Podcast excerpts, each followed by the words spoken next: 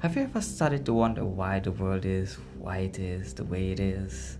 Or how come things are done the way they're done? Why is it that some people can always succeed and why others fail? Did the thoughts ever cross your mind? But to be honest, I'm thinking about those thoughts all the time.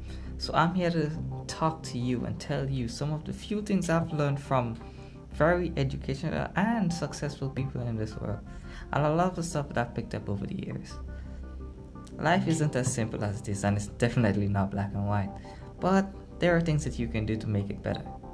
So every week I'm going to be taking a new subject and I'm going to be talking about it. Relationships, goals, life, all of it. With me, your host, Void Silver, coming at you here.